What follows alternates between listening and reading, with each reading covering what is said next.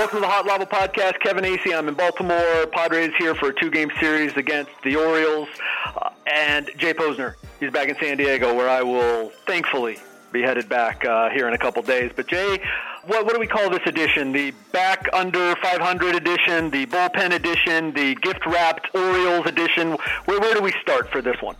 Well, Manny Machado's back in Baltimore. We could start there real quick, okay. but whatever. He's there. You wrote about it. People should read it. You know, Manny, Manny, that was very much a Manny being Manny conversation. It sounds like you had with him, where, you know, he's not going to really open up or anything. And but I, I thought it was good. He, you know, he talked about the Yeah. what it meant, what it meant playing there, and he hopes that he doesn't get booed and it'd be nice to get a nice reception. I, I would be really really surprised Yeah. if he didn't get a nice reception. I mean, he's not going to get a Pujols St. Louis reception, but I would be surprised if he didn't get a nice ovation. You know, when he when he comes up in the first inning tonight. Uh, yeah, I look forward to it as a as a moment. I do. I mean, from the Padres fan perspective, okay, here's a guy that you know has sort of you know he's obviously been one of the biggest, uh, would be the, uh, inarguably the biggest, if not for Fernando Tatis, but like the biggest sign of of change, uh, the the spending of the three hundred million dollars. That's great. Uh, enjoy it for him because I think it, it will be a really cool moment. The guy, I mean, if you look at it, I mean, came up. He was younger than Tatis when he came up.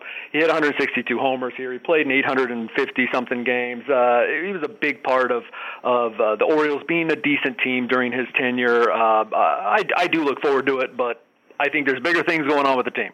Well, obviously, and and you mentioned that the Orioles being a decent team, they are they are anything but decent right now. So this is very much gift wrap for the Padres. The Orioles are 22 and 56. You know, they started 4 and 1, which is which is pretty funny. So 18 and 55 since then to do the math. The one thing I came up with that I thought was interesting is they won 4 in a row, games 2 through 5, they won 4 in a row. Since then, and we're talking like this is almost 3 months since then, over, almost 75 games. They've won 2 in a row twice. That's it. They've never won more than two in a row. They won two in a row twice in late April and early May. So since May 4 and May 6, they have not won two games in a row. They just had a 10 game losing streak that ended on Saturday. They obviously went out, went out and celebrated like crazy Saturday night because they lost 13 to 3 on Sunday. Uh, took a day off on Monday, and now they will welcome the Padres. But I, again, and Kevin, we just saw this last week. Padres sweep Milwaukee. Great. Everything's going well. Now they go play Pittsburgh. Pittsburgh's terrible, and they get swept by Pittsburgh. And the good news for Padre fans and the Padres, I guess, is no more games against the Pirates this year. The Padres incredibly lost six out of seven against Pittsburgh. The big takeaway from that series, I guess there were two for me. One, the hitting was terrible for two games. Uh, Machado was the only one who did anything really on Friday and Saturday.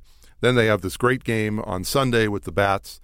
Uh, got a couple breaks, you know, a couple of those Machado and Hedges. I think both had two RBI singles that, you know, looked like line drives in the box score, but were anything but. And then, you know, the bullpen comes up and bites him again. And of all people, Kirby Yates, uh, you know, but again, you knew he wasn't going to be perfect all year, and that he, it came up on Sunday, and they still had a chance to win and couldn't get three outs. Yeah. Before we get to that, I want to say that not only like are the Orioles terrible, but Jay, like when we talk about gift wrapped, their their bullpen, which tonight's a bullpen game for the Orioles, Correct. worst ERA, and against right-handed batters, like like historically, epically terrible. Their bullpen and their entire staff. Right. Uh, and hey, wow, what do you know? The Padres, uh, except for Eric Hosmer, exclusively right-handed probably the next two days. Um, you know, so I mean, not just like oh, this is a bad team, but like made for the Padres. So probably have to write about a sweep. And I'm, I'm joking, but that is how it works. The bullpen, Jay, four or uh, five of the Padres' last ten losses, the bullpen has taken the loss, and not just taken the loss, but in spectacular fashion. Three of those, Craig Stammen, right? There was the four home run game. There was a couple times where he, the guy had to come in and pick up Trey Wingenter, and then in the next inning, he gave up runs. Another one he gave up was his own. I think he had four. I think he had four straight scoreless outings before the the before the Well, Saturday the game, and that's the th- and I was just going to say that's the thing about this is that you, these guys get on a roll, And, you know, everyone's like, oh, how could you go with Stammen there in that situation on Saturday? Well, he had just had four really good outings in a row. So are you are you going to go off of that? Or are you going to go off before and just wait for the bad outing? I mean, th- these guys all have good outings at times. I mean, Phil Maton was very good for a, an inning on Sunday, and then he wasn't. And and Maton's had had good outings. He's had good multi-inning outings. He's had four multi-inning outings this year, where he gave up either zero or one run, which is all they needed from him on uh, you know on on Sunday. So it's it's not like that all of these guys have been terrible every time they go out to the mound. It just seems like someone is terrible, at least one someone is terrible at just the wrong time there you go. I mean, that's what you said, and then I'll also look and I'll go even in, like in these games where they end up giving up runs. You know, they had to come in to start the the fifth or the sixth, and uh, two relievers will be just fantastic, and then the guy will come in and give up two runs. What they've been doing in that bullpen is walking, and no one has an explanation for it because they may still, as a bullpen, have given up the fewest walks per inning. Uh, so you know, uh, but they are coming back to bite them. And I'm not just talking about a walk-off walk like in Sunday's game, right. uh, a zero, you know, a lead-off walk or a zero-out walk. Uh, you know, in Stammen's case, one time a two-out walk that led to two runs. It's fallen apart. They thought that the bullpen flu had touched everyone. Oh wait, it hadn't really touched Kirby. So right. now maybe it has. You have to think about Craig Stammen being 35 years old, and that's just something that I mean. Craig Stammen thinks about that. But I mean, I mean, how many podcasts can we do where we explain the uh, bullpen, and we talk about how look, this team isn't going to find help outside like some sort of magic thing. You know what? They may make a trade that gets them a bullpen arm, and that guy may be serviceable. But they're talk they're looking more like Robert Stock finding the strike zone, Jose Castillo saying a prayer for the ligament. Um, you know, Andres Munoz, uh, this other kid who, of course, you know, I got to I got to bungle one name or forget one name, but uh, another kid down in AAA, Trevor, uh, Trevor Megill. Trevor Megill, there it is. Won a podcast for me. Uh, haven't got the day wrong today. Uh, which until you do a baseball season, you don't know how difficult it is to remember it's Tuesday. Um, a Monday off day. What is that? So, but Jay, no, I mean, I that, yeah, that's the the problem is like where do you where do you fix it? Okay, Stammen's not your eighth inning guy. Who is your eighth inning guy? Okay, there you go. Okay, you, let's let's say it's Wingenter. Wingenter hasn't been consistently brilliant all year either. So the first time he gives up, you know, something in the eighth inning, it's like, oh, great. What was he doing in the eighth inning? There, there are no.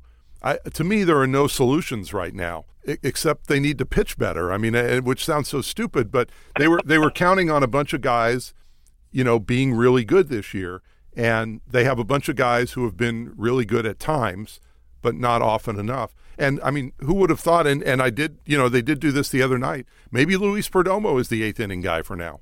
Yep. I mean, he was yep. he was on Sunday. Now Stammen was unavailable, but you know, you and I were texting during the game, and and before after the seventh, you know, I was like, who gets the eighth? Perdomo, and and you know that was it. So uh, to me, maybe maybe why why not give Perdomo the eighth now and see what uh, see what he can do with it, and and maybe in certain situations if the seventh is going to be tougher, give Perdomo the seventh. I mean, I, am not sure that you. I, am not a big fan of it has Absolutely. to be the seventh or the eighth. I mean, I I do think. Look, they're locked into Yates in the ninth. He's a he's a one inning guy. He hasn't done anything but one inning all year. I I don't see that they're suddenly going to change that or that they should change that.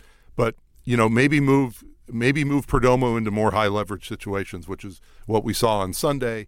And I, I would expect that going forward. There's no reason at this point, the way Perdomo's pitching, not to see him in those situations and, and see what he can do with it. I would think at this point that's, I mean, like a given practically. Uh, Cal Quantrill had to come into like at least a medium leverage situation, and he Absolutely. may, you know, he will again, and then we'll we'll see what happens. Uh, also, I believe Dinelson Lamet will be back. I mean, it's it's forthcoming. So you know what? Matt Strahm starts tomorrow night, and that very well could be his final start. He goes back to the bullpen, gets back into that role, and and we'll see. And you know, in a bit, in a way, that's a that's a shame. Uh, but I, I really think that's the direction that the Padres are, are, are headed, and he has been a loss to the bullpen. One thing to consider if Jose Castillo comes back, the reason they were so excited about him being able to come back last week when they thought, before he pulled himself out of a game in El Paso with some tightness in the forearm, being careful, is that they had these three off days in eight games, and it was going to provide rest for him. You know, when he comes back, he's not going to pitch him back to back games, maybe the rest of the season. Right, right. Well, there's no reason. There's no reason for him to do that right, right now. Same with Megill and Munoz. I mean, you, you're very structured in the minor leagues for the most part, and the young guys are going to be careful with. So, I mean, there's just going to it's going to be this like chess game, as if it isn't already for a National League manager uh, in, in particular. But it's going to be this chess game all season. I wrote about it over the weekend. It's a pitching staff now. there's, Right. there's a few starters and then a pitching staff. No, and I and I don't have any issue with that. I mean, you've got your guys that are gonna that are gonna start regularly, and and look look, I'm looking forward to seeing Logan Allen again tonight. Um, and I know he's not facing the greatest lineup in the world, but they do have some power. Um, I mean, Trey Mancini's been really good, 17 homers. Renato Nunez has 16. They've got a couple other guys, and, and that's a, a home run ballpark, as Manny Machado has hinted out a couple times this season. But again, to see Logan Allen a, a week after shutting out the Brewers, now he, he goes against a bad team. Let's see what let's see what he does. Let's see what Strahm does tomorrow. And you know, you're going to have Paddack and Lucchesi and, and Lauer pretty much as as regulars. But if Quantrill's in the bullpen and, and he can get you a couple innings on these games, like maybe he piggybacks with Dinelson Lamet when Lamet comes hmm. back and Lamet throws three or four innings and there's no reason Quantrill can't throw three or four innings. I mean, I think they, they had to hit for him the other day was the only reason that he probably, you know, didn't get another inning out of it because there's no reason he can't be stretched out. So, yeah, it's going to be just different and uh, curious to see how things get mixed and matched with when innings limits and, and all that sort of thing so far. But they obviously need to find some people who can be more consistent, especially later in games, because a lot of these starters, you know, like it or not, they're not going to go more than you know five, four, five, six innings, with the exception of you hope someone like Lucchesi uh, can can do Keep that, up. can keep doing that, uh, which you know he wasn't able to do on Sunday, but he was in his previous start.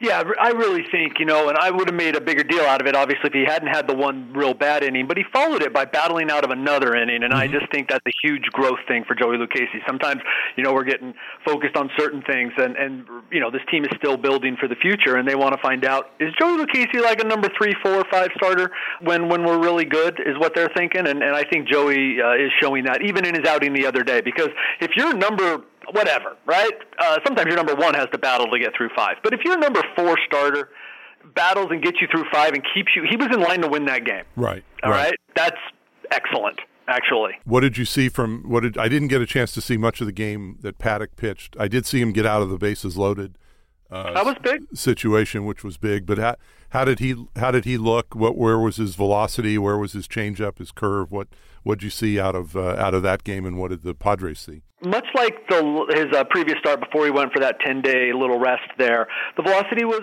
up. Maybe not as much as in San Francisco, but certainly better than during that time where he he he has to be reminded though during the games, uh, from my understanding, to throw that pitch. You know, just let it go, Chris. You've got command, uh, and that's interesting. That's part of the, the growing curve, right? That maybe some of us like thought that the you know the whole the sheriff he was he was beyond that. Well, there's there's a growth curve. The changeup still obviously a lot better, but here's the deal. I was super impressed with the Pirates. I mean, you know, I think Johnny Washington's actually doing a really good job as the hitting coach from all feedback and the improvements that we're seeing. Um, but he could just show what the Pirates did the last two days and making the Padres pitchers work and putting the fouling balls off, putting balls in play, and letting stuff happen. And that's these guys. Teams are not biting on that changeup anymore. And Paddack misses by a little bit, but they're balls. And then he leaves one up, and they hit it. He's going to have to learn how to pitch. They're also uh, while while you know Chris Paddack will take the off season and sort of assess his pitch mix. The Padres are are pushing for him to throw different pitches at different times. Uh, maybe in the off season, start developing. Maybe it won't be for another year, but start developing a slider. You, no matter how good your pitches are, uh, you got to have more than two. And he didn't walk al- al- almost anybody when he was in the minors. No, And it seems like his command. I mean, even I, I don't have his walk numbers in front of me. I know he's certainly walked more than more than he did in the minors. But is he is he nibbling a little bit too much on with his fastball? That's what I was around about saying. I should have just said it like you. That's why you're the editor, Jay. Uh, he's nibbling, man. Uh, that's where the fastball velocity is down sometimes. That's where the the changeup that just misses, then he tries to place it, and oops, it was left up, and and and they hit it. Um, he's not getting the swing and miss on that anymore, and they say it all comes back to whatever mechanical stuff that. Look, I'm not going to pretend like I can get into it, the arm speed and all that, but that that's what they say it all comes back to. Can't you give me some spin rate numbers? Some spin rate, getting over the ball, some you know arm speed. No, Jay, I will not. How about arm side? How about arm side, glove side? Are we? Gonna... I believe his whip is still below one. So okay. he's, know, let's remember here, kid's having a pretty good rookie year. Right. I mean, I, I think that's the. It, it, started so well that like you start. Wow, geez, he's not blowing people away all the time, and uh, I wonder if it, it'd be funny to see when the when they set the rotation after the break if he winds up pitching in that Mets series after everything that happened with Pete Alonso and and with Alonso now having like 87 home runs it will be interesting just in the first half. They refer back to that, different people in the organization. And, and it's just, I don't want to read too much into it, but they refer back to that about the you know the guy is best when he's pumped up. Now you can't get to that level every time. That is a learning experience for him.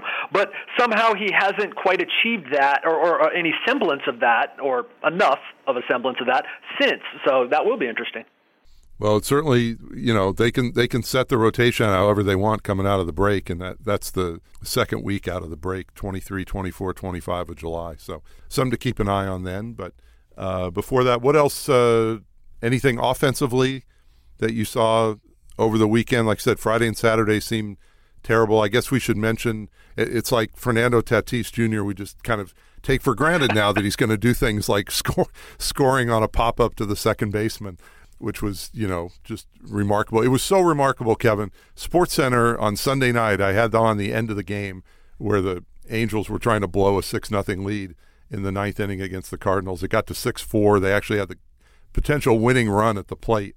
They finally got out of it. Sports Center comes on, and the first thing they show was Tatis scoring from third base on that on that play. So uh, it just shows how things have changed a little bit with with the Padres. That uh, I, am sure there were probably nights where the Padres didn't even make Sports Center over the past few years, and and, and didn't even deserve to. But uh, here, right, right. But here was here was their superstar in the making. Uh, uh, leading that. So and, and it just seems like the what do the other guys think of of Tatis? Well, I mean, are they do they just shake? Okay, yeah, uh, do they just kind of shake their head, or uh, he seems to just bring such energy to the to the That's dugout. It. It, it, energy to the dugout, and and like my story will focus on for Sunday's paper, what we'll probably post it Friday, is okay. So we're like 40 games into this guy's career. Let's not get ahead of ourselves.